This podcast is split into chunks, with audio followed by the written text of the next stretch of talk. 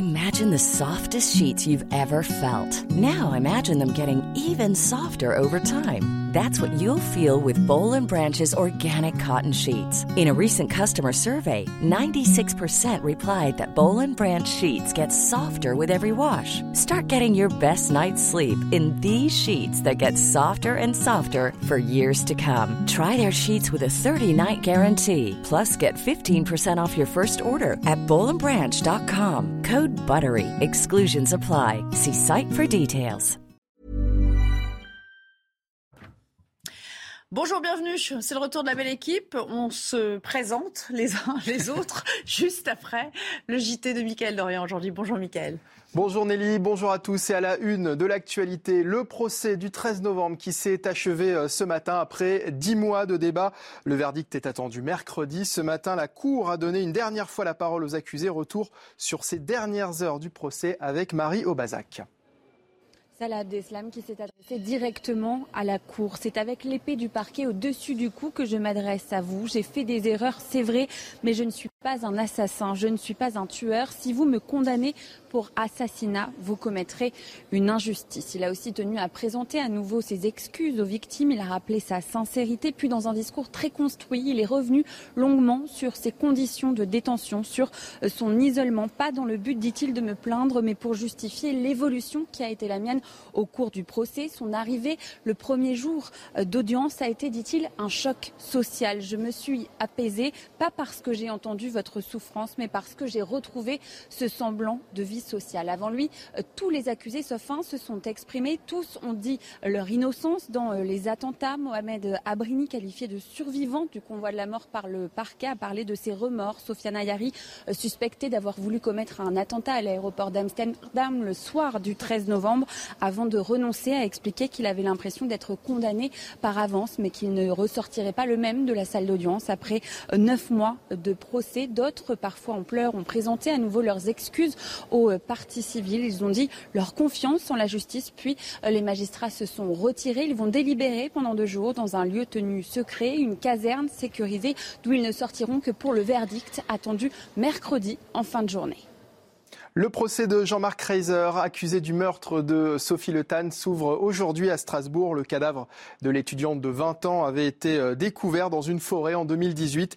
Cette première après-midi ainsi que la journée de demain seront consacrées à l'étude de la personnalité de Jean-Marc Reiser avec les témoignages de proches et d'anciennes compagnes. Le sexagénaire en cours la perpétuité.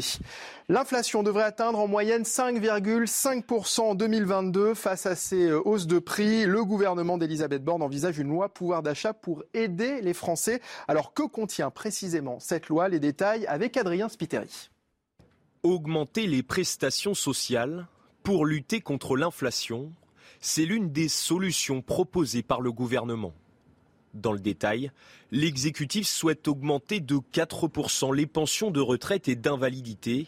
Même chose pour le RSA ou la prime d'activité.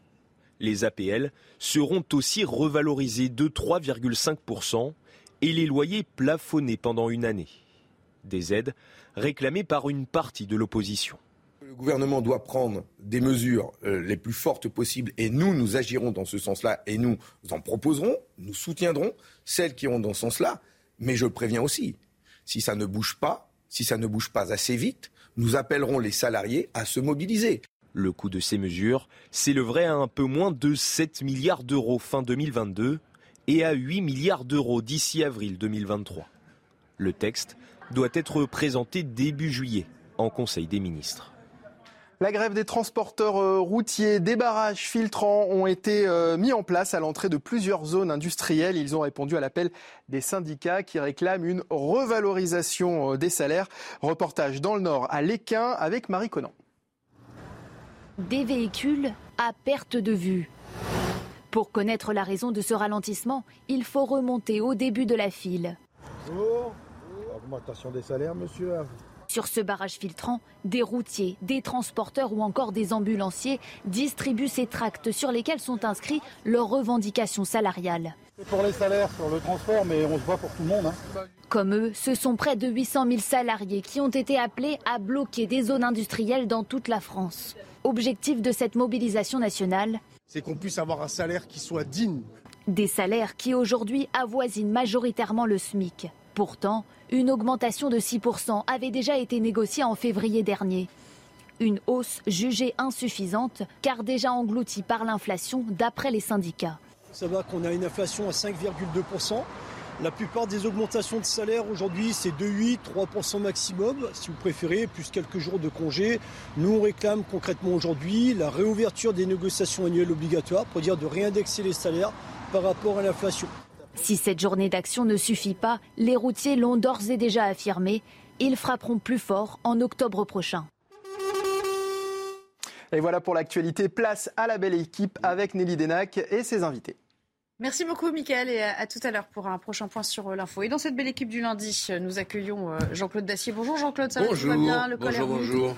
Très bien, bienvenue. Je suis ravie de vous retrouver pour euh, une semaine euh, entière. Enfin, peut-être pas avec vous, mais ah. Yvan Rioufal est là également. Bonjour. Yvan et bonjour à Dominique de Montvalon. Bonjour. Qui complète le tableau, qui complète l'équipe du jour. On a beaucoup, beaucoup de thèmes sur la table, vous vous en doutez. Au sortir du week-end, c'est toujours un petit peu l'occasion de faire le bilan.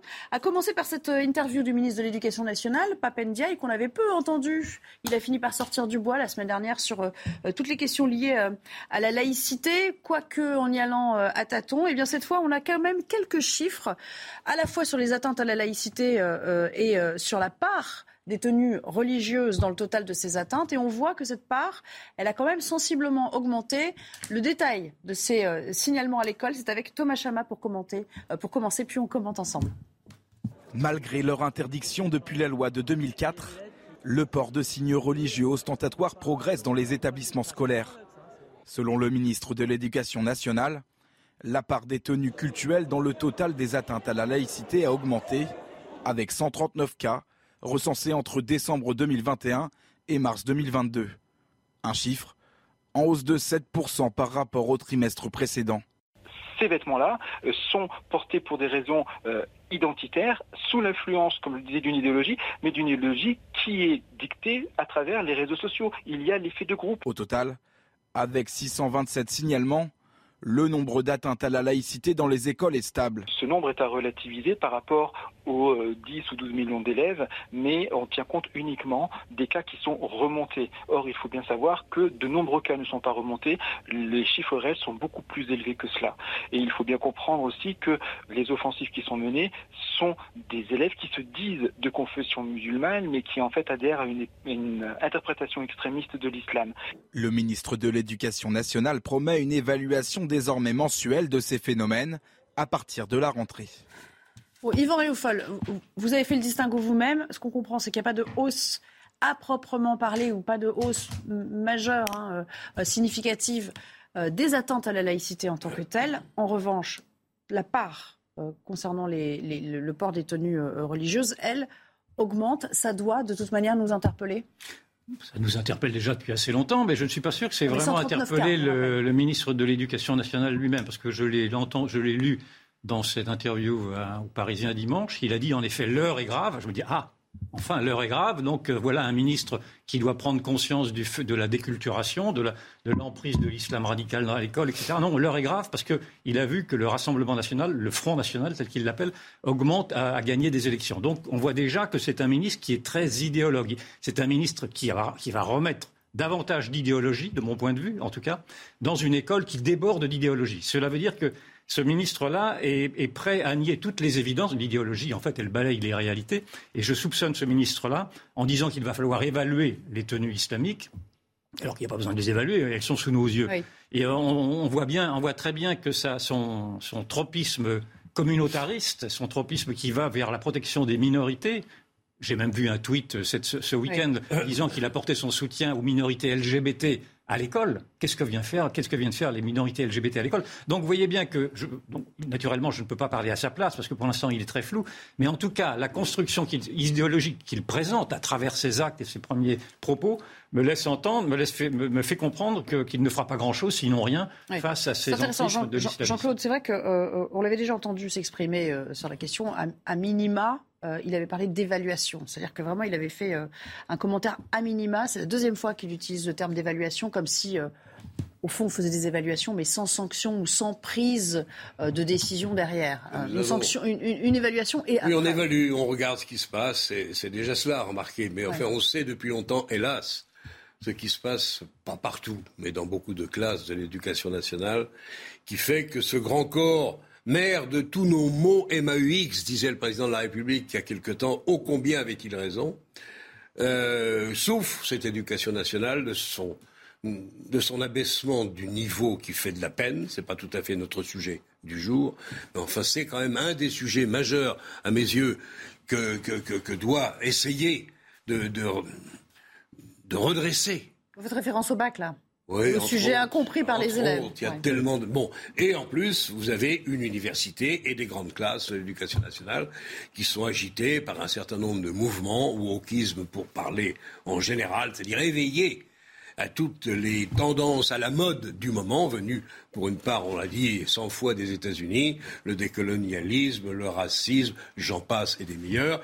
La question est quoi? Est-ce que le président de la République a fait le bon choix en nommant M. Ndiaye à la tête de l'éducation nationale? Moi, ma réponse. La réponse est dans la question, j'ai l'impression. Ah, écoutez, je vais essayer d'être mesuré. Je pense que c'est un choix dangereux. Je pense que d'abord, ce qui a été fait avec M. Blanquer n'est mm. pas très brillant de la part du président de la République. Il a envoyé se faire massacrer euh, élections euh, dans le Loiret. Il a fait un boulot pendant cinq ans où il a essayé justement de lutter pour la laïcité, pour une école qui, qui, essaie de redresser le niveau en commençant par le bas, le dédoublement des classes. Il y a un travail de 20 ans à l'éducation nationale pour essayer de la reprendre en main, si j'ose dire. Et là, c'est un camouflé pour Jean-Michel Blanquer Et là, je trouve franchement que le président de la République a fait, on verra, à la limite, je souhaite me tromper, parce que le ministre de l'Éducation nationale est sans doute le ministre le plus important avec celui de l'économie du gouvernement actuel. J'ai des doutes sur M. Ndiaye qui est sensible. Euh, il l'a écrit, il l'a dit. C'est pas, c'est pas une invention de l'extrême droite ou des mouvements fascisants qui démontrent je ne sais quoi à l'égard de ce monsieur, pour lequel moi je, je n'ai rien contre lui, sauf qu'il a écrit des choses. Il est, je ne dirais pas séduit, il est ouvert à tous ces mouvements qui sont en train de transformer notre éducation nationale en une espèce de conflit qui fait qu'il s'y passe des choses qui ne sont plus acceptables dans une baisse générale du niveau si on revient... pas davantage. J'entends. Si on revient, si on revient à notre... Non, mais c'est bien d'être transversal aussi et d'élargir un peu le, débat euh, sur la personne même, euh, le casting même du, président de la République. Euh, Dominique de Montvalon, si on élargit le débat, faut-il sanctionner de manière ferme pour éviter toute tentation à l'avenir, sachant qu'il y a déjà quand même un certain nombre de cas qui ont été recensés, sachant aussi si on, élargit aussi le débat euh, euh, à cette fameuse CPE du lycée Charlemagne à Paris qui avait été attaquée parce qu'elle avait demandé à une élève de retirer son voile, elle avait été menacée. Il y a, tout un, lot de, comment dire, de, réactions en chaîne derrière à prévoir. Donc peut-être qu'il faut couper court à toute velléité avant même que ça ne débouche sur des drames. Si je savais ce que vous mettez derrière euh, l'expression couper court. C'est-à-dire, bon, je vais parler, je vais parler clair, sanctionner l'élève, euh, l'exclure, euh, le, mettre, le mettre à pied quelques jours, le remettre dans, le, remettre dans, le, dans le droit chemin de la loi, disons. Mettez cet élève au pluriel. Non, mais l'élève, au sens générique du terme, vous avez bien compris. non, non, mais je, je fais, je fais, je m'amuse pas avec les mots en disant ça. Il y a indiscutablement une offensive accentuée sous des euh, sous des angles nouveaux maintenant, euh, de la frange de l'islamisme radical contre l'école républicaine. C'est indiscutable. Comment faut-il s'y prendre? Certes, il ne faut pas se contenter d'évaluer la situation pour en mesurer la gravité et la progressivité si elle existe, mais c'est quand même en même temps une étape nécessaire. Mais c'est un défi qui n'est euh, pas celui seulement du ministre de l'Éducation nationale. S'agissant de ce, euh, c'est un défi national. Euh, s'agissant de, s'agissant du, ministre, je, voudrais dire que on apprend à, le connaître. Enfin, moi, je, je me pose des questions. J'ai pas les réponses, mais je me pose des questions. On apprend à le connaître et je ne le connais pas encore complètement. Alors j'ai vu deux choses ces deux derniers jours. J'ai vu euh, l'interview dont on a beaucoup parlé dans le Parisien, qui était intéressante, une interview très très politique, hein, notamment dirigée contre le Rassemblement national. Ah, il fait état de son enracinement dans le combat à l'époque contre le Front National qu'il a emmené. Bon. Mais il y en a une autre qui est intéressante. Je ne les oppose pas, je les mets en complémentaire. euh, dans le monde, il y a un très long portrait sur trois pages de l'individu. L'individu, euh, je parle du ministre de l'Éducation nationale sans, aucun mépris ni ironie.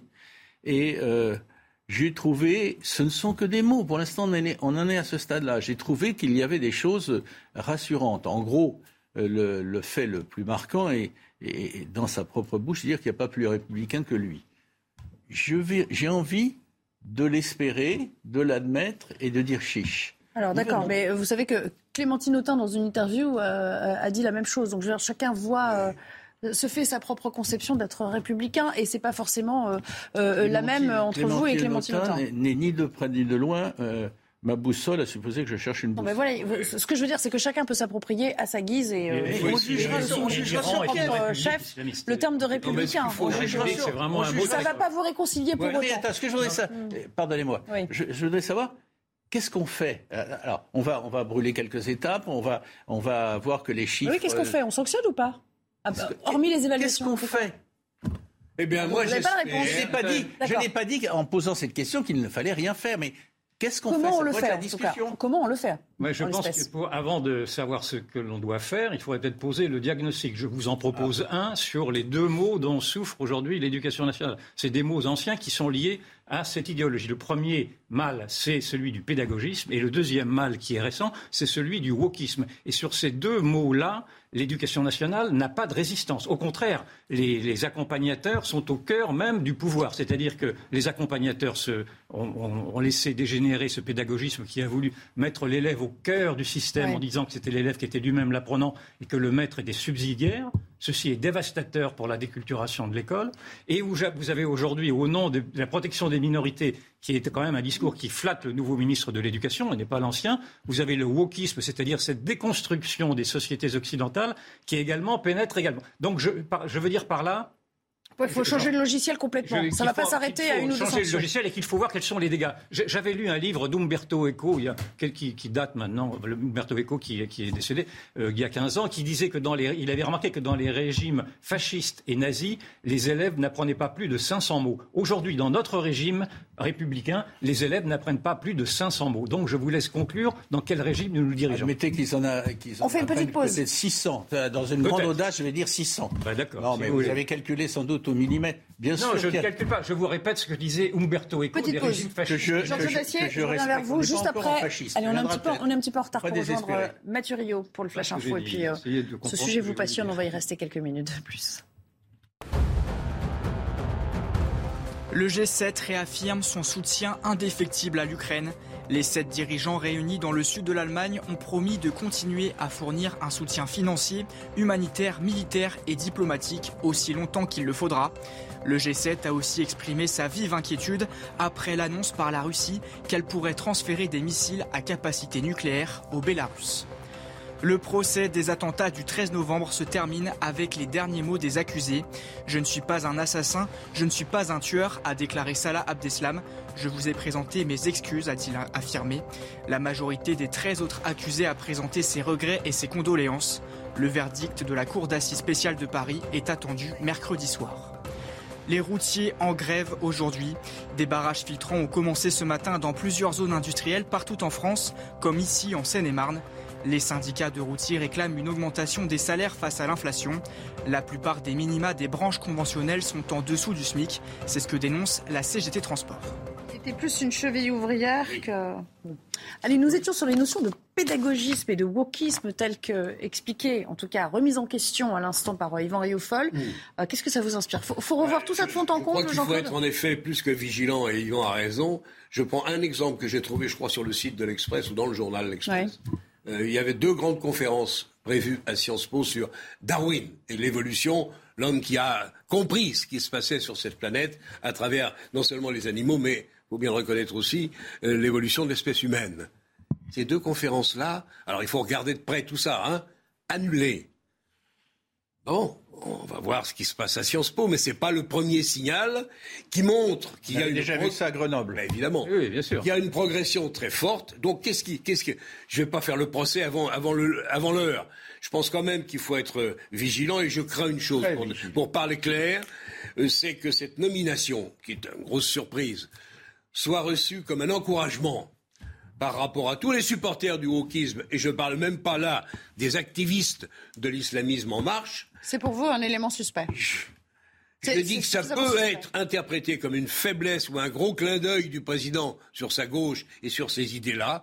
Peut-être sont-elles les, siennes, peut-être après tout est-il communautariste, il serait temps qu'ils nous le disent, euh, et, comme un encouragement donc à tous ceux qui militent. Le combat politique, il est devant nous.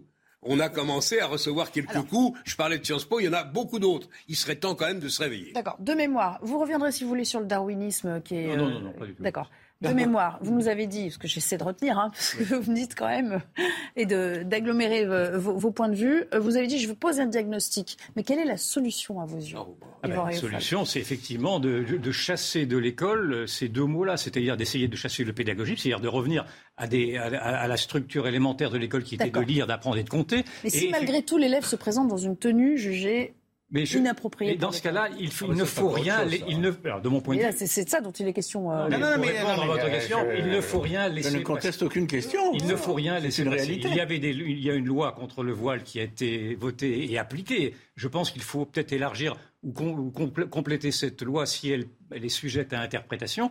Mais ce que je vois, donc naturellement, il, faut, il ne faut rien laisser passer, je ne peux pas être plus clair. Et, mais simplement, ce que je vois également dans la dialectique de Papendiaï, de dire que l'ennemi aujourd'hui c'est le Front National, il ne dit pas le Rassemblement National, il dit le Front National, cela, veut dire, cela veut dire également que tous ceux qui, comme moi, vont dire que ces deux mots de l'école sont par exemple le wokisme et le pédagogisme, vont être accusés par Papendiaï de tenir un discours d'extrême droite. C'est déjà écrit. Et donc ça va, ça va tuer à nouveau le débat parce que cette idéologie-là, elle, est là, elle est en place dans l'école depuis maintenant 40 ans. Ça s'appelle le politiquement correct. Dominique, je, voudrais dire avec force que, les, ce que ceux qui vous indignent, je le partage et que ce n'est pas le monopole d'un combat qui pourrait être attribué à l'extrême droite, ou en tout cas, disons, euh, pour être plus clair et plus d'actualité, au Rassemblement national et FN. non, non, ce n'est pas possible. Je, on jurera. C'est bien ce qui se passe on, jugera sur pièce, on, jugera euh, le ministre euh, sur euh, ses actes.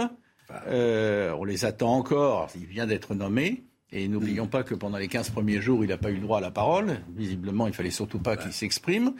On le jugera sur pièce, mais c'est un combat. Ce que vous dites, c'est un combat de fond et, qui ne cette nomination pas à un camp nomination, cette nomination n'est pas le fruit du hasard. Non. Elle n'a pas traversé l'esprit du président de la République ou de Madame Borne. Je ne sais pas qui l'a nommé. Moi, je pense que c'est le président. Comme ça, ça a été voulu. Oui, le signal politique a été envoyé à qui Le problème est de ben voilà, c'est la question. Allez, on va en rester là. Évidemment que ça. J'ai bien compris, non, mais j'ai bien compris vos points. Il avalise, il avalise la direction communautaire, communautariste. Ça me paraît clair. Eh bien, eh bien j'espère, j'espère, au risque d'être naïf, que vous serez détrompé. Eh ben, moi aussi, mais je suis inquiet quand même. Jean-Claude, en étant, en, étant, en étant un peu longuet... vous me. En étant, oui, je vous trouve un peu. Euh... Ils sont un peu indisciplinés. Vous Quoi Non, non. Je vous trouve un peu longuet et vous me posez un dilemme parce qu'il nous reste 1 minute 30. Ah. Je ne ah, sais s'il faut aborder le thème, le thème suivant. Euh, on va parler d'Anne Hidalgo. Est-ce que ça vous inspire? Anne Hidalgo Vous savez, ces manifestations euh, contre le plan crack, euh, contre les salles de shoot contre les terrasses éphémères aussi.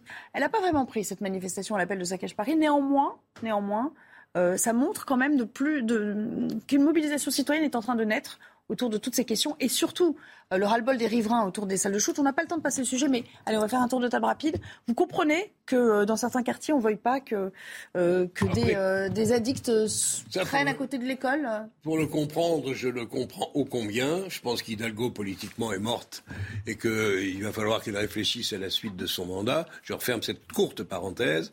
Je comprends l'indignation, la crainte, la peur des gens qui sont proches proximité de, cette salle dont on menace les, voisins d'ouverture. Euh, pour autant, il faut quand même, euh, je ne sais pas si c'est le bon système, mais il faut, il, faut soigner ces, ces, drogués, d'une manière ou d'une autre. C'est intolérable d'assister au spectacle auquel on assiste. Il faut. Alors, est-ce que les salles de shoot sont? Je ne le crois pas. Non, oui, c'est tout l'éternel débat entre. Non, mais je crois pas. Les salles de shoot qui encourageraient pour euh, ces détracteurs la consommation. part, c'en est un d'encouragement. Je vous donne une réaction en deux phrases. Je pense moi aussi qu'il faut soigner. De quelle façon Oui, L'objet de la discussion qu'il faut soigner ces drogués. Et deuxièmement, je veux être honnête. Si demain on m'apprenait qu'à côté de chez moi, et mes enfants, mes petits-enfants aujourd'hui, euh, on a installé une salle de shoot, je manifesterai dans la rue. Yvan moi, ce qui m'étonne chez Mme Hidalgo, c'est que plus elle est désavouée politiquement, plus elle se raidit et plus elle devient autoritaire. Je ne sais pas si c'est son caractère ou, si c'est dans, dans, sa faiblesse politique. Il y a une forme de défiance chez elle. Euh, il son tempérament, se raidir, mais euh, ça devient même insupportable parce que c'est la démocratie locale aujourd'hui qui est posée. Quand vous avez des gens qui protestent dans la rue en disant on ne nous a pas consultés, on va nous mettre une. Moi, la salle de shoot, j'ai pas pas d'opinion. Mais enfin, la démocratie locale voudrait tout de même. une à côté de chez vous quand même. J'en sais rien. Non, mais j'aimerais qu'on me pose la question. Moi aussi. Voilà, c'est tout. Là, on a tendance à en rajouter. Toujours. Donc là, on ne pose pas la question aux gens. Donc elle se réclame de la démocratie. Je vois que la démocratie un peu partout aujourd'hui. Bien sûr. On s'essuie. Allez, oublions, oublions les salles de shoot et les drogués. Mais inventer tout de même et dire aux Parisiens que là, dans l'idée de mettre une voie végétalisée sur le périphérique, il faut le faire quand même. On verra ce que ça donne quand ce sera. Bah, c'est tout vu, vous verrez qu'on ne le fera jamais. Pied, on verra si les oppositions euh, faut le faire quand même. sont nombreuses. Allez, on s'interrompt. Vous avez été parfait. Parfait, vous l'avez fait en deux minutes. je, ne pouvais pas demander, euh, mieux. Merci beaucoup. On se retrouve pour parler évidemment du procès des attentats du, 13 novembre qui touche à sa fin, vous le savez, euh, puisque le, le jury se retire pour délibérer. On approche donc au terme de neuf mois d'audience du dénouement hein, et on verra aussi euh, ce que ça procure comme sentiment aux, victimes de ces euh, attentats. On en parlera tout à l'heure avec Mario Bazac du service police-justice qui viendra sur ce plateau. tout de suite. 14h30 sur euh, notre antenne. La belle équipe revient juste après le flash info de Mathieu Rio à nouveau.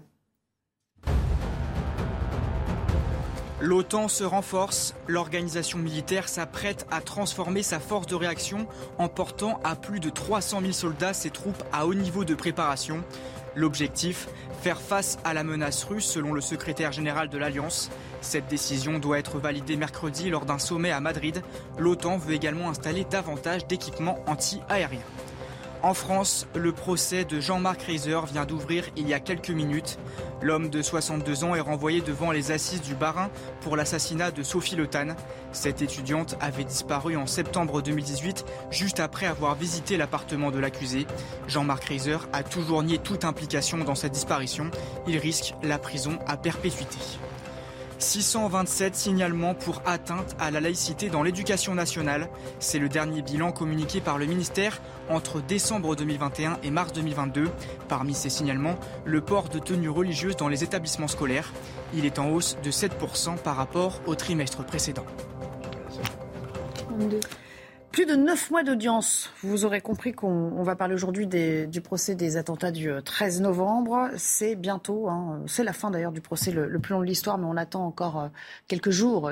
48 heures pour avoir euh, le verdict. Et les accusés ont eu une dernière chance pour s'exprimer devant la Cour aujourd'hui, avant donc cette délibération. Bonjour Mario Bazac, vous y étiez ce matin à, l'audience. Quels ont été les, derniers mots des hommes qui comparaissent? Et surtout de Salah Abdeslam, celui qui a été le, plus, euh, comment dire, je ne veux pas dire dans la lumière, mais disons celui sur lequel l'attention s'est quand même focalisée tout au long de cette audience Alors Salah Abdeslam, il s'est d'abord adressé directement euh, à la Cour. Euh, voilà ce qu'il a dit. C'est avec l'épée du parquet au-dessus du cou que je m'adresse à vous, hein, puisque le parquet il a requis contre lui euh, la perpétuité incompressible qui rend presque impossible tout aménagement de peine. Et il a poursuivi en disant j'ai fait des erreurs, c'est vrai, mais je ne suis pas un assassin, je ne suis pas un tueur. Si vous me condamnez pour assassinat, vous commettrez une injustice. Il a aussi présenté à nouveau ses excuses au euh, parti civil en rappelant qu'il était euh, sincère. Et puis ensuite, dans un discours qui semblait très préparé, qui était très construit, il est revenu longuement sur ses conditions de détention, euh, sur son isolement. et il a expliqué que ce n'était pas dans le but de se plaindre, mais que c'était, je cite, pour justifier l'évolution qui a été la mienne au cours du procès. Il a parlé de son arrivée le premier jour, le 8 septembre dernier, comme d'un choc social. Il a dit, je me suis apaisé ensuite, pas parce que j'ai entendu votre souffrance, mais parce que j'ai retrouvé ce sang de vie sociale. Et donc avant lui, il y a les 13 euh, autres accusés euh, qui euh, comparaissent devant la Cour qui se sont aussi exprimés, sauf un qui, a, qui a choisi de ne pas avoir de, de, dernier mot. C'est son droit. Et ces autres accusés, eh bien, ils ont tous émis des regrets. Beaucoup ont présenté leurs excuses. Certains étaient d'ailleurs en pleurs au moment de présenter leurs excuses. Certains ont dit aussi avoir confiance en la justice. Et puis parmi ces accusés, il y a par exemple Mohamed Abrini qui a été qualifié de survivant du convoi renvoi de la mort par le parquet dans ses réquisitions, qui est un ami d'enfance de Salah Abdeslam. Lui, il a exprimé des remords. Il a dit quelque part, j'aurais pu arrêter tout ça, tout ça n'aurait jamais dû arriver. D'accord. Yvan Rioufol, euh, parlons d'Abdeslam d'abord, après les autres. Sur la manière qu'ils ont de procéder à la toute fin de ce procès. Personnage très mystérieux au début, euh, il parlait pas, puis finalement il a parlé, il s'est revendiqué euh, euh, comme étant combattant de l'État islamique. C'est comme ça qu'il a, a décliné son identité dès le, début, dès l'entame de, de, ce procès. Puis finalement, il formule des excuses à l'adresse des victimes, un peu tardives. Comment apprécier l'évolution mentale, visiblement, de cet Moi, je craignais au début de ce procès que ceux-là, ces soldats d'Allah, ceux qui avaient tué ou qui étaient prêts à tuer au nom d'Allah, hmm. euh, se présentent comme étant des héros et fassent une sorte de prosélytisme. J'ai eu peur de ceci et c'était plutôt que de. J'ai craint que plutôt que de faire le procès des assassins, euh, ces assassins-là allaient profiter de ce moment pour se montrer comme étant indifférents, dans le fond, à la justice occidentale. Il n'en a rien été. Et en fait, il n'en a rien été. On se rend compte qu'il n'y a pas de héros, et c'est une, plutôt une bonne nouvelle. Cela veut dire que euh, les cités, enfin, une partie des cités très islamisées et révoltées qui regardent ce procès ne vont pas se reconnaître, j'imagine, dans... Enfin, elles ne vont pas elles ne vont pas adouber le héros qu'elles cherchaient comme elles avaient pu adouber Mohamed Merah, rappelez-vous, qui avait été, euh, qui avait été sacralisé dans les cités. En tout cas, c'est pas eux qui prendront en exemple, quoi. Voilà. Et donc, je, je, me félicite de cela. Pour le reste, je n'ai aucune condescendance, aucune pitié, naturellement, même pour leurs excuses. J'entends leurs excuses, j'entends J'entends même la dialectique un peu sophistiquée d'Abdeslam, euh, avec le, son, son, sa référence sociale qui laisse comprendre que il a, il, a, lu, en tout cas, il n'est pas, il n'est pas stupide. Euh, mais pour le reste, euh, enfin, on en reparlera peut-être tout à l'heure. Je suis tout de même également un peu déçu euh, du fait que si ce procès s'est très attardé sur les victimes, et c'était normal, euh, il ne s'est pas attardé beaucoup sur la source de cette violence islamiste. Je veux dire par là que ces, ces, ces bras cassés n'étaient que des objets euh, d'une idéologie qui n'a pas été posée, qui n'a pas été posée dans le détail. Ça, c'est le premier, ma première frustration. Vous auriez aimé que ce soit une vitrine pour euh, s'interroger sur, euh, sur, les fondements ici, que l'on fasse le Nuremberg de, de l'islamisme, comme il y a eu le Nuremberg du nazisme. Mais, plus, mais au-delà de cela, j'aurais aimé également que, fasse, que soient mises en relief les responsabilités de ceux qui, dans le camp occidental, au cœur même de l'État français, ont laissé venir par indifférence, par pusillanimité, euh, par angélisme. On laissait Après, c'est pas le même procès si on commence. C'est le même procès. C'est le même procès. On, on, laissait venir cette société communautarisée dans les plis de laquelle se sont s'est développé cet islam qui tue. Jean-Claude, il aurait fallu élargir le débat et le procès pour le coup. Difficile. Je pense qu'il y avait des accusés, il fallait rendre une justice qui les concerne. Hmm. Pas une justice politique, ça, c'était peut-être compliqué. À travers ce procès, on peut en tirer quand même un certain nombre de leçons. La première, euh, je partage ton, ton, sentiment, ce ne sont pas des héros, il me semble. En tout cas, j'en ai, j'en ai entendu et vu aucun. On pouvait en effet redouter un espèce de risque prosélyte de gens qui montrent l'exemple et qui légitiment le combat qu'ils ont mené, avec les dizaines et dizaines de victimes que ça a entraîné, ils n'ont pas eu le courage, je dirais au fond tant mieux, de les assumer. Ce sont des personnalités, voilà, les gens que, que recrutait euh, le mouvement islamiste dans sa pire période. Est-ce que. Bon, il faut de toute façon, une, me semble-t-il, une condamnation exemplaire. Hmm. Bon, la perpétuité sans, possibilité d'aménagement, je ne sais pas si c'est la bonne. En tout cas, il faut aller au bout du combat et il n'est pas fini. Il faut la condamnation exemplaire. Un procès, bon, juste pour répondre hein, directement à Yvan Réaufol, c'est très encadré, c'est très codifié. On ne peut pas dire tout et n'importe quoi non plus. Il s'agit de juger des hommes qui ont été euh, euh, voilà, présentés euh, devant la justice. Peut-être revenir sur le profil quand même de ces hommes dont on a beaucoup dit qu'ils étaient des seconds couteaux. Jusqu'à quel point, au fond? Alors, ils ne le sont pas tous. Hein. On peut euh, faire en quelque sorte. Alors, des groupes, c'est compliqué de parler comme ça, mais il y a effectivement euh, Salah Abdeslam qui est euh, présenté comme étant le seul membre des, autres, du commando du 13 novembre. Et puis ensuite, derrière, juste, juste derrière lui, il y a Mohamed Abrini qui, lui, a admis pendant euh, le procès qu'il aurait dû faire partie euh, de ce commando. Il y a deux autres complices, Sofiane Ayari et Osama Krahen, qui eux auraient dû frapper, en tout cas euh, selon l'enquête, le soir du 13 novembre, mais à l'aéroport d'Amsterdam et commettre un attentat dans cet aéroport. Il y a donc les complices quatre complices aux côtés de Salah Abdeslam, pour qui d'ailleurs la perpétuité a été requise. Et puis ensuite, derrière, il y a des peines requises entre 20 à 50 ans de prison, selon les responsabilités de chacun. Et ça va d'une personne qui a juste juste entre guillemets évidemment, euh, fournit euh, des faux papiers à euh, certains membres du commando sans savoir pourquoi elle fournissait ces faux papiers. Ce qu'on appelle les logisticiens. À, par exemple, certains amis de Salah Abdeslam qui sont allés le chercher en France, qui l'ont ramené en Belgique sans savoir ce qu'il venait de se passer. Voilà. Et donc, effectivement, là, les magistrats, ils sont en train de délibérer et leur rôle, c'est d'établir les responsabilités et de choisir la peine la plus juste. Sans savoir, ça, c'est eux qui l'affirment, bien sûr. Hein. Exactement. Sans savoir, euh, il y aura toujours la possibilité que voilà qu'il euh, comment dire dissimule jusqu'au bout. Je suis impressionné par le, pas pu suivre évidemment. Je suis impressionné par le, les éléments que vous nous donnez sur la façon dont s'achève ce procès qui de toute façon sera historique et, et à l'honneur à la fois de, de nos démocraties et de la justice française.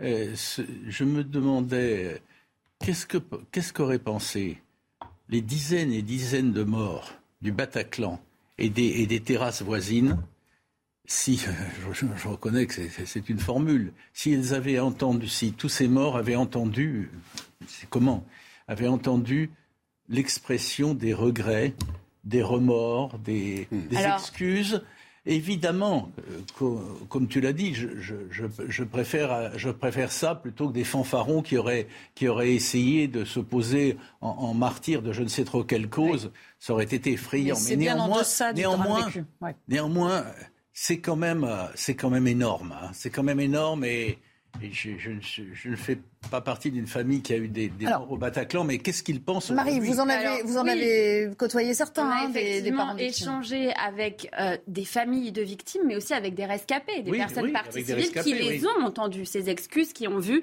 Salah Abdeslam, par exemple, présenter ses excuses. Et ce qui ressort, en fait, c'est vrai qu'il n'y a, y a pas une seule vérité. Il y a certaines parties civiles euh, qui disent qu'elles estiment que ces excuses sont sincères, qu'elles veulent bien les recevoir, qu'elles ne savent pas évidemment si elles pourront pardonner, mais que ça leur a fait du bien pour certaines de les avoir entendues, d'autres qui les ont balayées euh, d'un revers de main. En fait, ça dépend évidemment du vécu de chacun, de la vision de chacun, mais ce qui ressort quand même beaucoup et ce qui est ressorti, là, on a échangé avec euh, certaines euh, personnes qui étaient rescapées, notamment mmh. au Bataclan, et l'un d'eux nous a confié avec Olivier Gangloff ce matin qu'il avait évidemment confiance à la justice, mais surtout qu'il trouvait ça très beau, par exemple, de pouvoir opposé au terrorisme, la démocratie et la justice. Et il disait que lui, il était par exemple heureux de voir des avocats de la défense très forts, c'est les mots qu'il a employés, pour défendre par exemple Salah Abdeslam, des plaidoiries de la défense très fortes parce qu'il dit au moins la réponse sera encore plus juste parce qu'ils ont été bien défendus. D'accord.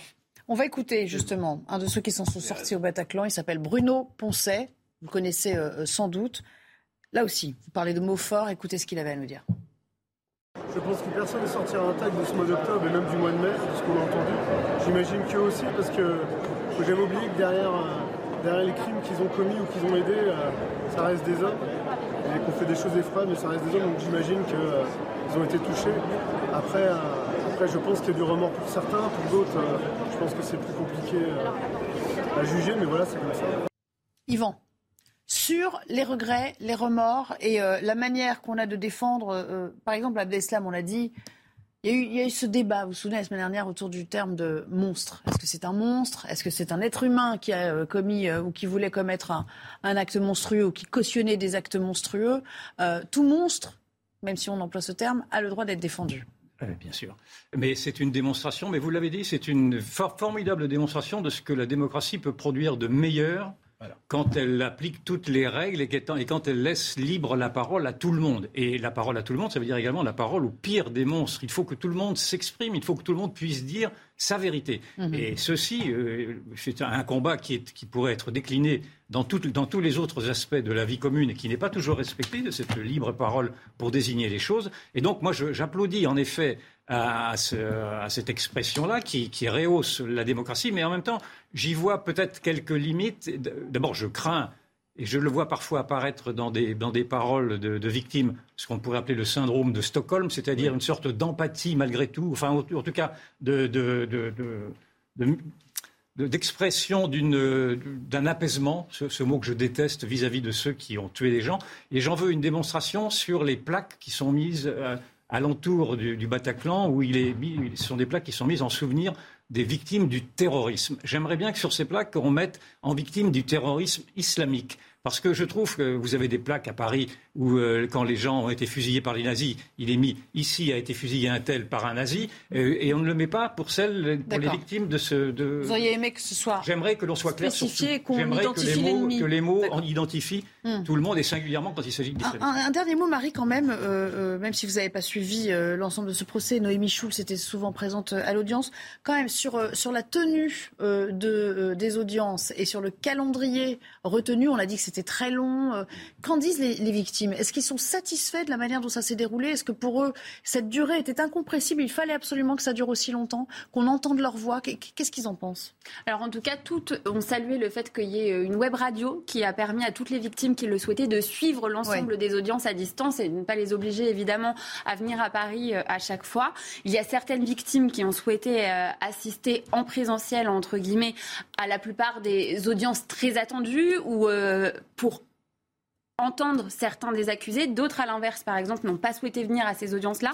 Mais sur le calendrier, oui, ce qui ressort, c'est plutôt euh, que la justice a pris le temps d'essayer de comprendre, de donner la parole à chacun, à la fois aux parties civiles, mais aussi aux accusés, de revenir euh, sur leur parcours, notamment en Syrie, pour mmh. certains, pour mmh. ceux qui euh, ont rejoint les rangs de l'État islamique là-bas, pour s'entraîner avant de revenir en France pour commettre ces attentats. Et c'est vrai que ça a été salué de, de pouvoir mmh. comprendre, non pas uniquement ce qui s'est joué le 13 novembre, mais ce qui s'est joué avant et donc remonter des années avant, ce qui explique que ça a pris du temps. Vous voyez, Jean-Claude disait, bon, est-ce que finalement ça aurait servi à quelque chose? Les principaux concernés, en tout cas, je reçois ces arguments quand même qui me paraissent parfaitement, effectivement, recevables.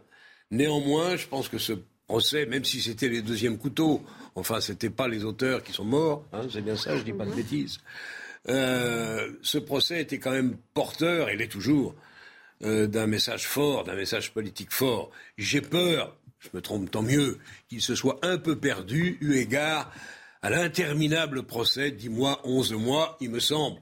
J'ai entendu les, arguments de Noémie tout à fait, mais il me semble quand même que le procès politique méritait d'être aussi posé et et, essayer d'en informer au maximum le grand public. Je pense que là, le grand public a belle lurette qu'il a, qu'il est passé, qu'il est passé autre certaine manière, vous êtes un peu rejoint hein, sur, sur cette. un tout dernier mot, Dominique, euh, vos dernières impressions. Non, je suis alors qu'on tout à fait d'accord avec ce qui vient d'être dit.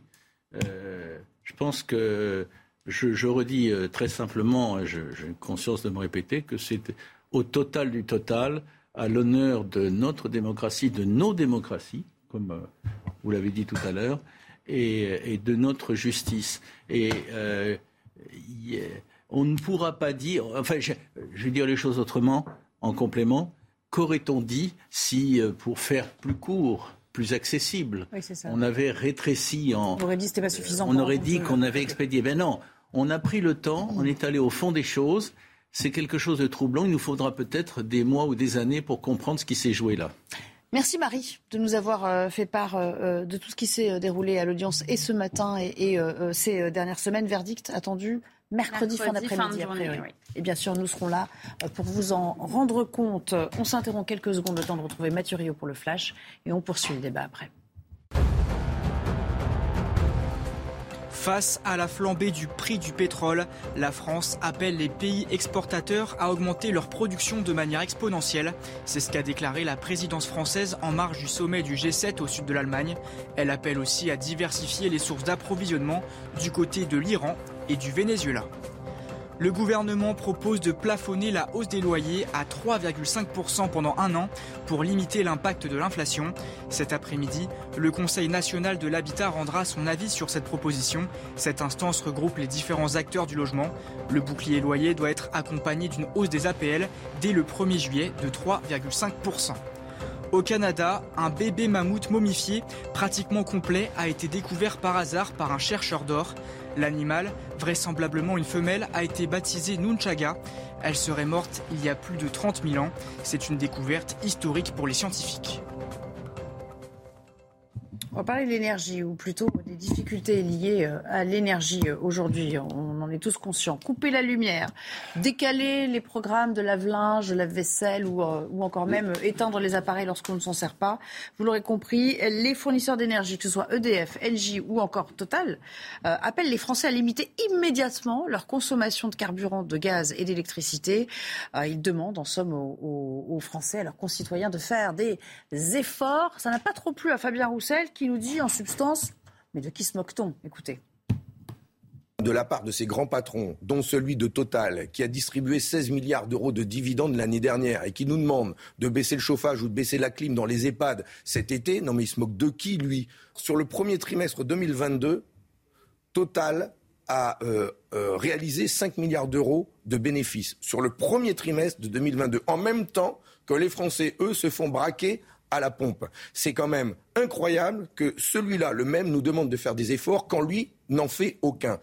Jean-Claude Dacier, ah, il n'y va pas de main morte. Hein. Ils se font braquer à la pompe. Les communistes ne changeront. Non, mais il a raison ou pas? Non, évidemment qu'il n'a pas raison. L'un n'empêche pas l'autre, en fait ben, L'un n'empêche pas l'autre. Et puis, euh, quand euh, un grand groupe comme le CAC 40, il faut se féliciter. On en aurait 15 de plus, ce serait encore mieux. Fait beaucoup de bénéfices, ça fait aussi beaucoup d'impôts pour Bercy. Tout ça n'est pas sérieux, c'est de la démagogie pure. Ça m'étonne un peu de Fabien Roussel. Grâce à qui? Les communistes d'avant le Fabien Roussel, grâce à qui on a fait le nucléaire. Il y aurait beaucoup à dire sur le nucléaire. Se retrouver incapable, avant des années et des années, de refabriquer une centrale alors qu'on a été le pays numéro un dans ce domaine, de se constater qu'aujourd'hui on en a 12 ou 13, pas des centrales, ou, des unités de fabrication de 1300 MW en général, qui sont soi-disant en risque de rouiller, d'avoir de la corruption, de la corrosion et pas de la corruption, ça fait beaucoup quand même, je trouve, comme bilan d'un pays qui, il y a encore 30 ans, était vraiment les rois, les champions du nucléaire. Voilà toute la, tout le déclin français. Et j'oublie l'essentiel, ou presque. On demande aux Français de faire des économies d'énergie. Pardonnez-moi, Monsieur le Président, on a fermé Fessenheim il y a six mois. Je ne sais même pas s'il est encore vraiment fermé. Si on pouvait le relancer, ce serait pas plus mal. On tourne plus rond dans ce pays. Qu'est-ce que vous voulez que je vous dise?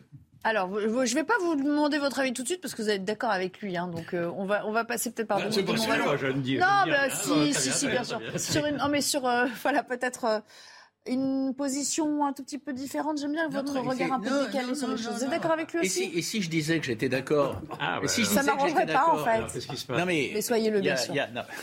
Je, on ne s'est pas concerté. Je ne peux pas vous mettre dans l'embarras. Mais là, je, suis tout à fait d'accord. D'abord, deux choses que je me permettrai d'ajouter.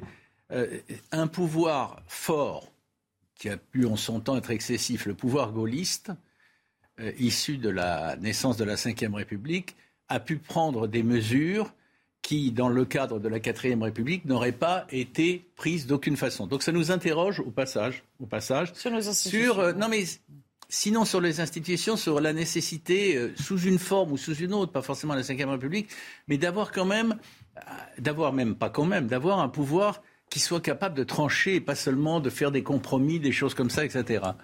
Et puis la deuxième chose que je voudrais dire, c'est que dans, cette affaire, il y a une interrogation pour tous les Français, pour certains qui se reconnaîtront spécialement, sur euh, les années et les années où les, écolos euh, ont, combattu, ont combattu le, nucléaire avec une ardeur et poussé par des vents, je le dis aussi, entre autres médiatiques dominants.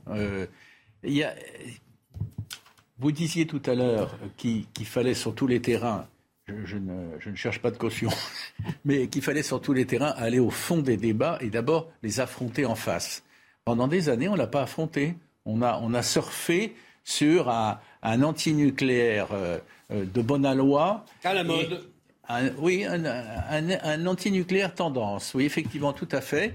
Et on a, euh, et on a et on n'a pas vu les conséquences qu'on paye en partie aujourd'hui. Oui, bon, on n'avait pas de crise, on n'avait pas de guerre à nos portes non plus, donc c'était un petit peu le. Mais attendez, si on attend que la guerre, que, que, que la, la, guerre se, soit à nos portes, etc. C'est dramatique, c'est déjà arrivé, hein.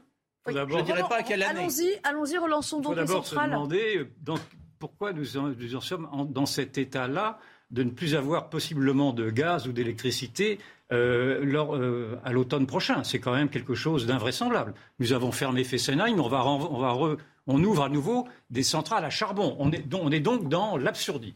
Et on est dans l'absurdie sur le problème du nucléaire et du charbon, et plus encore, on est dans l'absurdie sur notre diplomatie, parce que cette crise-là, elle vient de la guerre en Russie. On nous a dit, nous allons briser les reins de la Russie, et nous sommes en train de nous briser nos propres reins. On a beaucoup dit que les sanctions Ah, se retourneraient. C'est un débat de fond. Mais c'est mais c'est le fond du, Non, c'est le fond du débat. C'est le Ça, fond du débat. un débat de Il y a- fond, ça, On se demande avoir. vraiment jusqu'où va l'incompétence de ceux qui nous, qui nous gouvernent. Parce que ce, ce- ce scénario a été décrit. Moi, j'ai invité, j'ai une émission ici sur le, le dimanche. J'avais invité euh, plusieurs personnes qui, m'avaient déjà annoncé ça, mais quatre- il y a quatre ou cinq mois ou six mois, que effectivement la France allait souffrir des, des décisions, qu'elle- la France et l'Europe, des décisions qu'elle prenait contre On la Russie, parce que la en encore. On, on entend à peine l'été. Mais vous vous rendez compte de- de- du sommet d'imbécilité qu'il y a au sommet de l'État, pardon, à vouloir aujourd'hui euh, sanctionner la Russie sans Attaquer prendre, G7, sans prendre en plus large. les conséquences euh, pour nous-mêmes et pour tous les ménages. Enfin, je trouve ça ahurissant. Non, mais l'Allemagne, c'est pire. On a tissé des lauriers à Mme Merkel. On passait son temps à dire faut, comparons-nous à l'Allemagne, pays formidable, et nous, on est des rigolos. Bon, dans certains domaines, c'est sans doute vrai. Mais vous avez vu où ils en sont, les Allemands? Madame Merkel a... Du charbon, du charbon, du, Du charbon. charbon. Elle a fermé le nucléaire sans demander même l'avis à ses voisins. C'était normal pourtant. L'Europe est là. Alors, ça aurait été bien de nous prévenir. le retour en arrière. Au jour d'aujourd'hui, ils se sont mis complètement ou presque dans la main des Russes. Ils ont bonne mine, nos amis allemands. Ça console. Néanmoins, on a aussi notre part de responsabilité dans la situation qui est la nôtre. On va s'interrompre et on reviendra pour parler politique. Ça vous a manqué, euh, j'imagine, euh, après le week-end. Rien n'a bougé, hein, je vous On rassure. un peu, là, d'une On certaine n'a Ah, la pas. politique. Non, mais la- les législatives les et le gouvernement d'union Ouais. nationale que voudrait bien Emmanuel Macron, mais pas à n'importe quelle condition. En tout cas, on a bien compris qu'il avait donné le flambeau euh, à Elisabeth Borne, qui tente tant bien que mal de le récupérer, mais la mission va être sans doute ardue pour la première ministre. En tout cas, elle reste. hein. On a compris qu'elle restait en poste jusqu'à nouvel ordre. À tout de suite. De retour avec vous sur euh, l'antenne de CNews. Michael Dorian est là pour le journal. Rebonjour Michael, on se retrouve juste après. Bonjour euh, Nelly, rebonjour à tous. Dans l'actualité aujourd'hui, l'inflation qui devrait atteindre en moyenne 5,5% en 2022. Face à ces hausses de prix, le gouvernement d'Elisabeth Borne envisage euh, une loi pouvoir d'achat pour aider les Français. Mais que contient précisément cette loi? Les détails avec Adrien Spiteri. Augmenter les prestations sociales pour lutter contre l'inflation, c'est l'une des solutions proposées par le gouvernement. Dans le détail, l'exécutif souhaite augmenter de 4% les pensions de retraite et d'invalidité, même chose pour le RSA ou la prime d'activité. Les APL seront aussi revalorisés de 3,5% et les loyers plafonnés pendant une année. Des aides réclamées par une partie de l'opposition. Le gouvernement doit prendre des mesures euh, les plus fortes possibles et nous, nous agirons dans ce sens-là et nous en proposerons, nous soutiendrons celles qui iront dans ce sens-là. Mais je préviens aussi, si ça ne bouge pas, si ça ne bouge pas assez vite, nous appellerons les salariés à se mobiliser. Le coût de ces mesures s'élèverait à un peu moins de 7 milliards d'euros fin 2022 et à 8 milliards d'euros d'ici avril 2023. Le texte doit être présenté début juillet en Conseil des ministres. Couper la lumière en sortant d'une pièce ou éteindre ses équipements informatiques, EDF, Engie et Total Energy appellent les Français à limiter immédiatement leur consommation de carburant, de gaz et d'électricité. Mais pourquoi la France euh, fait-elle face à une pénurie euh, d'énergie? Les explications avec notre spécialiste éco, Eric de Riedmaten. Oui, on pensait que la France s'en sortirait mieux que ses voisins sur le plan énergétique, que l'on serait à l'abri. D'ailleurs, le gouvernement avait promis qu'il n'y aurait pas de pénurie. Mais le problème est le suivant. Il s'agit de compenser urgemment la chute des importations de gaz et de pétrole russe. Alors, trois choses. D'abord, un, la France consomme trop et les stocks de gaz sont aujourd'hui euh, trop bas. Ils n'ont pas eu le temps de se reconstituer. Or, l'objectif est d'avoir 100% de gaz stocké.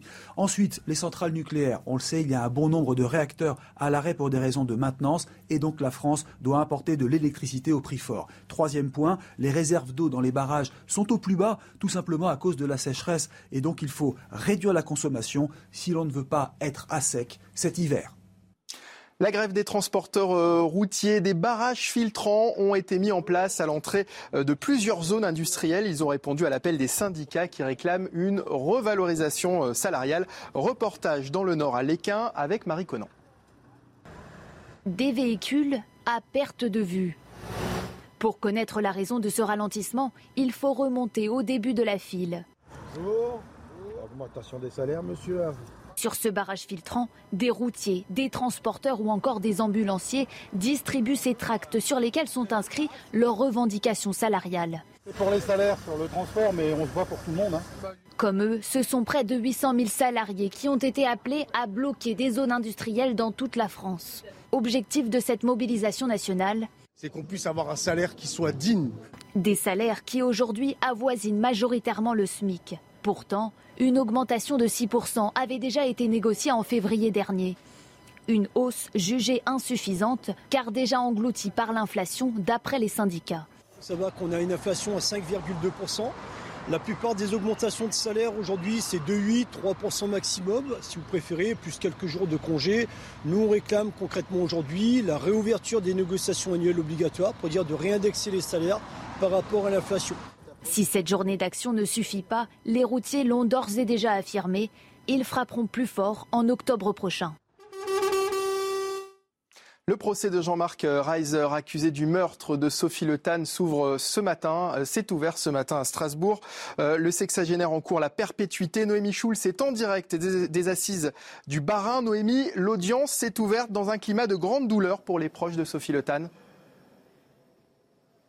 Absolument, c'est soutenu par des membres du comité de soutien que les parents, le frère, la sœur de Sophie Le Tan sont arrivés en début d'après-midi au, palais de justice de, Strasbourg, euh, dans la salle d'audience, alors que l'accusé vient de rentrer euh, dans le box. La mère de la victime éclate en sanglots, un long gémissement euh, de douleur, de désespoir hein, qui ont conduit des secouristes à la prendre en charge, à la faire sortir de la salle d'audience. C'est une épreuve terrible, nous a confié le cousin de Sophie Le Tan, le seul membre de la famille à prendre la parole cet après-midi. Une famille qui espèrent repartir avec des réponses à un certain nombre de questions, savoir euh, quels ont été les derniers instants de leur euh, fille, de leur sœur, mais qui attendent très peu, voire qui n'attendent rien de Jean-Marc Reiser. Euh, on écoute l'avocat des parents, Gérard Velzer. La famille est cassée, elle est massacrée.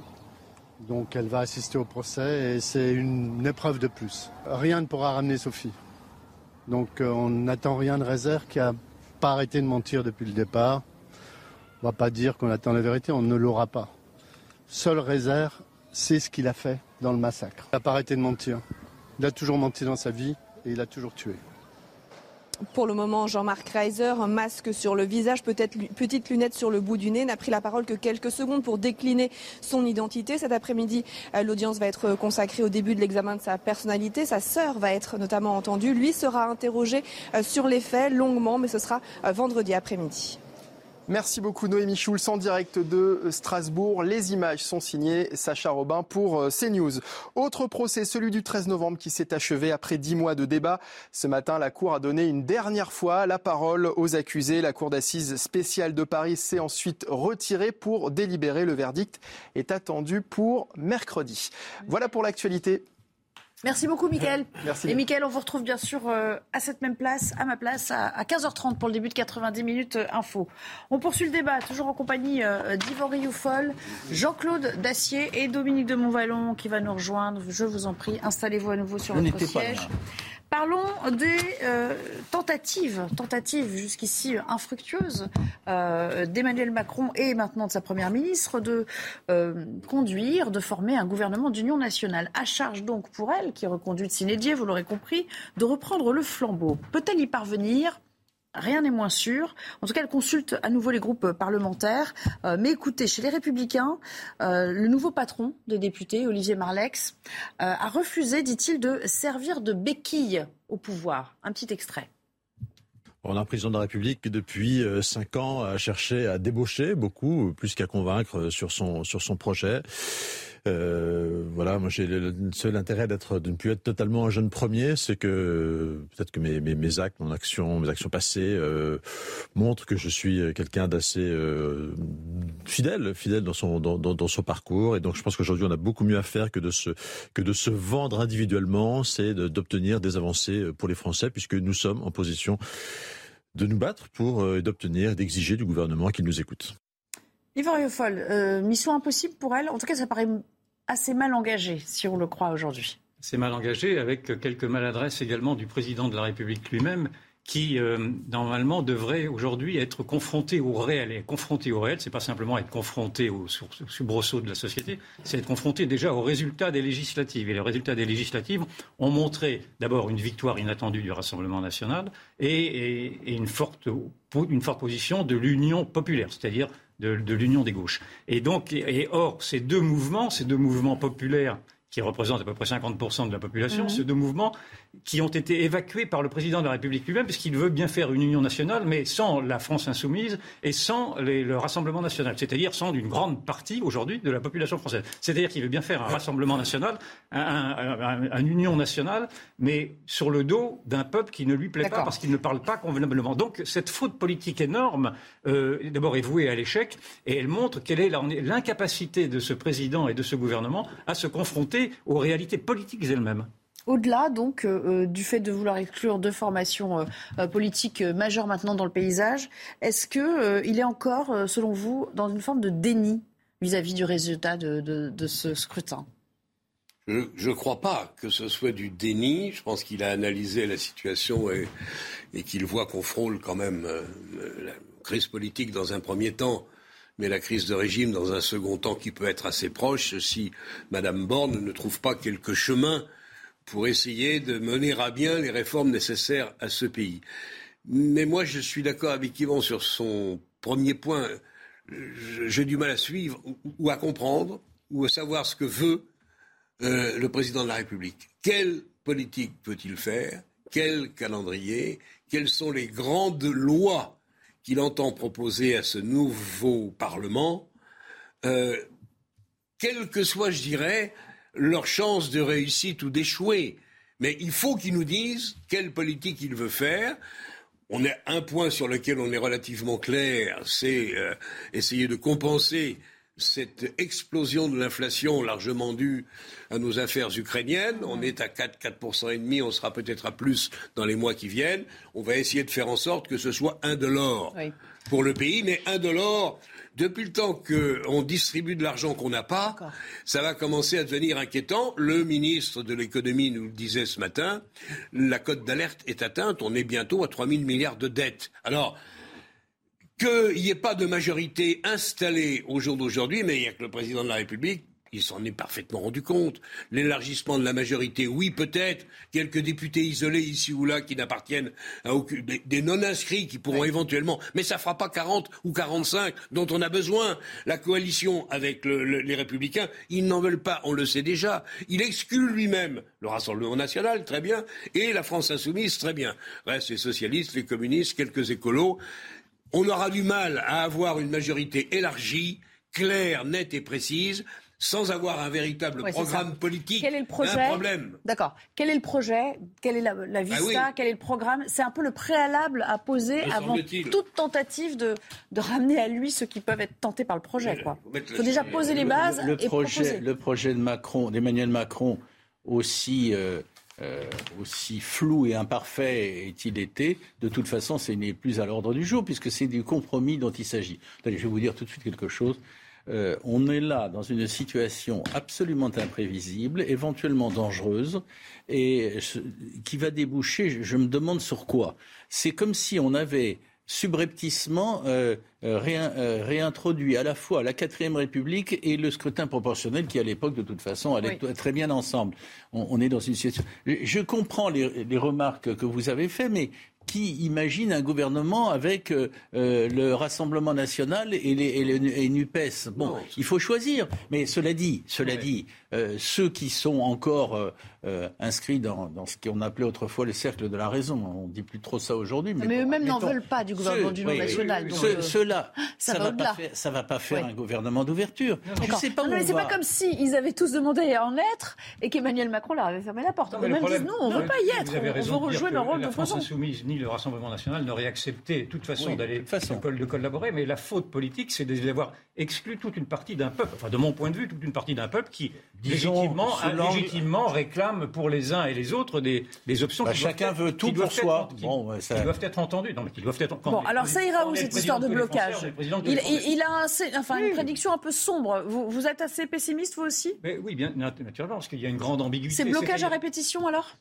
Les, Français ça ne durera pas éternellement si c'est le blocage à répétition. Les Français ont élu Macron, mais ils ont, ils ont rejeté le macronisme. Donc maintenant, vous avez donc deux cartes qui s'annulent, si je puis dire. Et donc, on va, en effet, on va s'acheminer vers des compromis qui vont amener à des, à des immobilismes. Et je pense avec des manifestations de rue dans la manière où le président euh, traite par le mépris et, par, et, même par une sorte de haine, de rejet, encore une fois, 50% de la population. Ce n'est pas possible. je trouve que la situation est devenue explosive par la faute de ce président qui est un président qui me semble pyromane. Alors quand même sur la méthode, sur la méthode est-ce que c'est pas une façon de se dédouaner pour lui euh, euh, que d'envoyer, je parle d'Emmanuel Macron, que d'envoyer, euh, d'utiliser d'une certaine manière Elisabeth Borne quand ça lui chante à charge pour elle de faire le, travail que j'ai tenté d'entamer, mais qui n'a pas marché. Il voit bien qu'il est arrivé à, sur, vers une voie de garage. Sait très bien d'abord, la remercier aurait été, à mon avis, une grosse faute politique supplémentaire.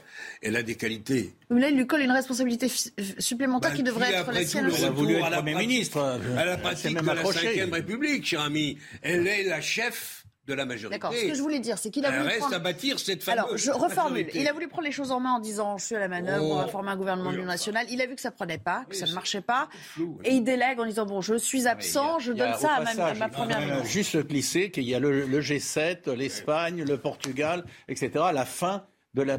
Mais attendez, il est là actuellement, euh, Macron? Bon, mais par ailleurs, par, ailleurs, par ailleurs, euh, cette histoire peut, durer huit, jours de plus, d'une façon ou d'une autre.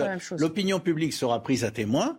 Elle, elle désavouera peut-être le président ou peut-être les oppositions qui refusent de participer. Les choses sérieuses commenceront dans quelques semaines ou quelques mois, pas sur l'inflation et la manière mmh. qu'elle ne soit pas trop difficile pour les Français. Je vous fiche mon billet qu'il y aura un accord sur les ah aides diverses et variées pour lutter contre l'inflation. Ça, c'est à peu près. Mais ça fait pas une mandature. Ça va coûter beaucoup plus cher.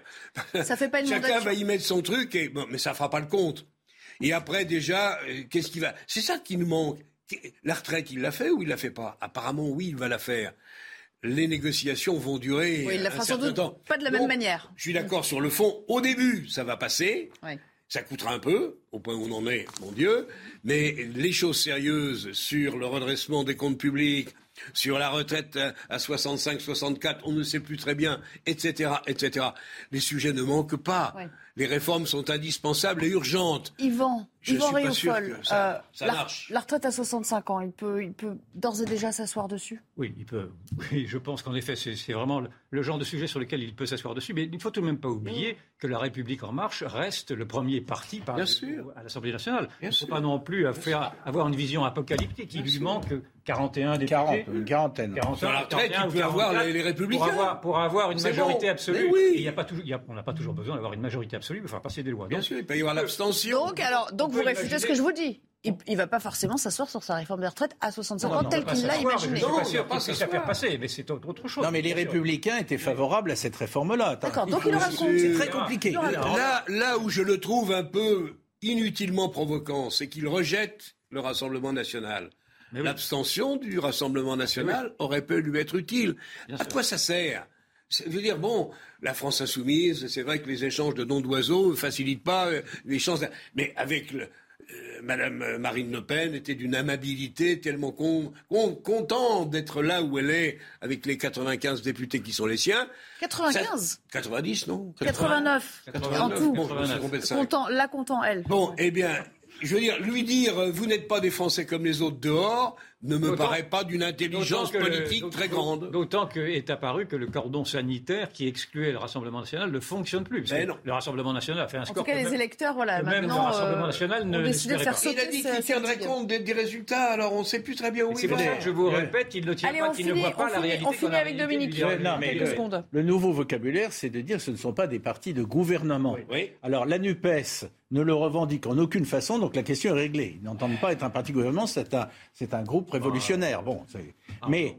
Non, je pas, de leur point de vue. Je leur ai pas entendu dire ça. Non, non, de leur point de vue, non, ils ne sont pas révolutionnaires. Hein. ils, sont républicains. Non, non, non. un parti de gouvernement pour faire la politique de Mélenchon, d'accord. Bon. Mais c'est pas révolutionnaire alors, du tout. Ce qui est hein. intéressant, c'est ce qui se passe. Attention au terme. Ce qui est intéressant, c'est ce qui se passe du côté du Rassemblement national. Est-ce que l'évolution, par certains côtés spectaculaires, donnée à ce courant-là, ce courant politique-là par Marine Le Pen, va s'accentuer, se préciser il peut y avoir de ce côté-là des surprises, mais moi j'attends quand même que ça bouge encore. Hein. Allez, on a encore quelques jours pour se poser la question. Merci à tous les trois de nous avoir euh, accompagnés cet après-midi. C'est la fin de la belle équipe. Dans un instant, rendez-vous avec euh, Mickaël Dorian, dont je vous le disais pour 90 minutes info. Avant cela, le flash et puis l'heure des livres avec Patrice Franceschi aujourd'hui et son dictionnaire amoureux de la Corse.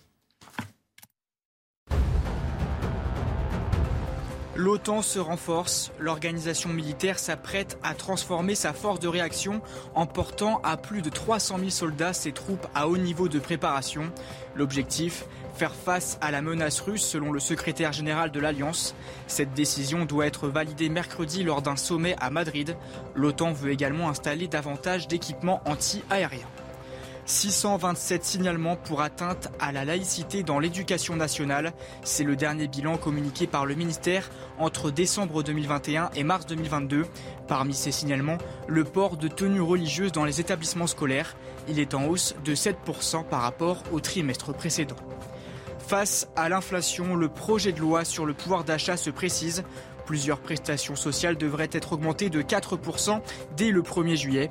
Parmi elles, les pensions de retraite, les prestations familiales ou encore le RSA. La mesure devrait coûter un peu moins de 7 milliards d'euros d'ici fin 2022 et 8 milliards d'ici avril 2023.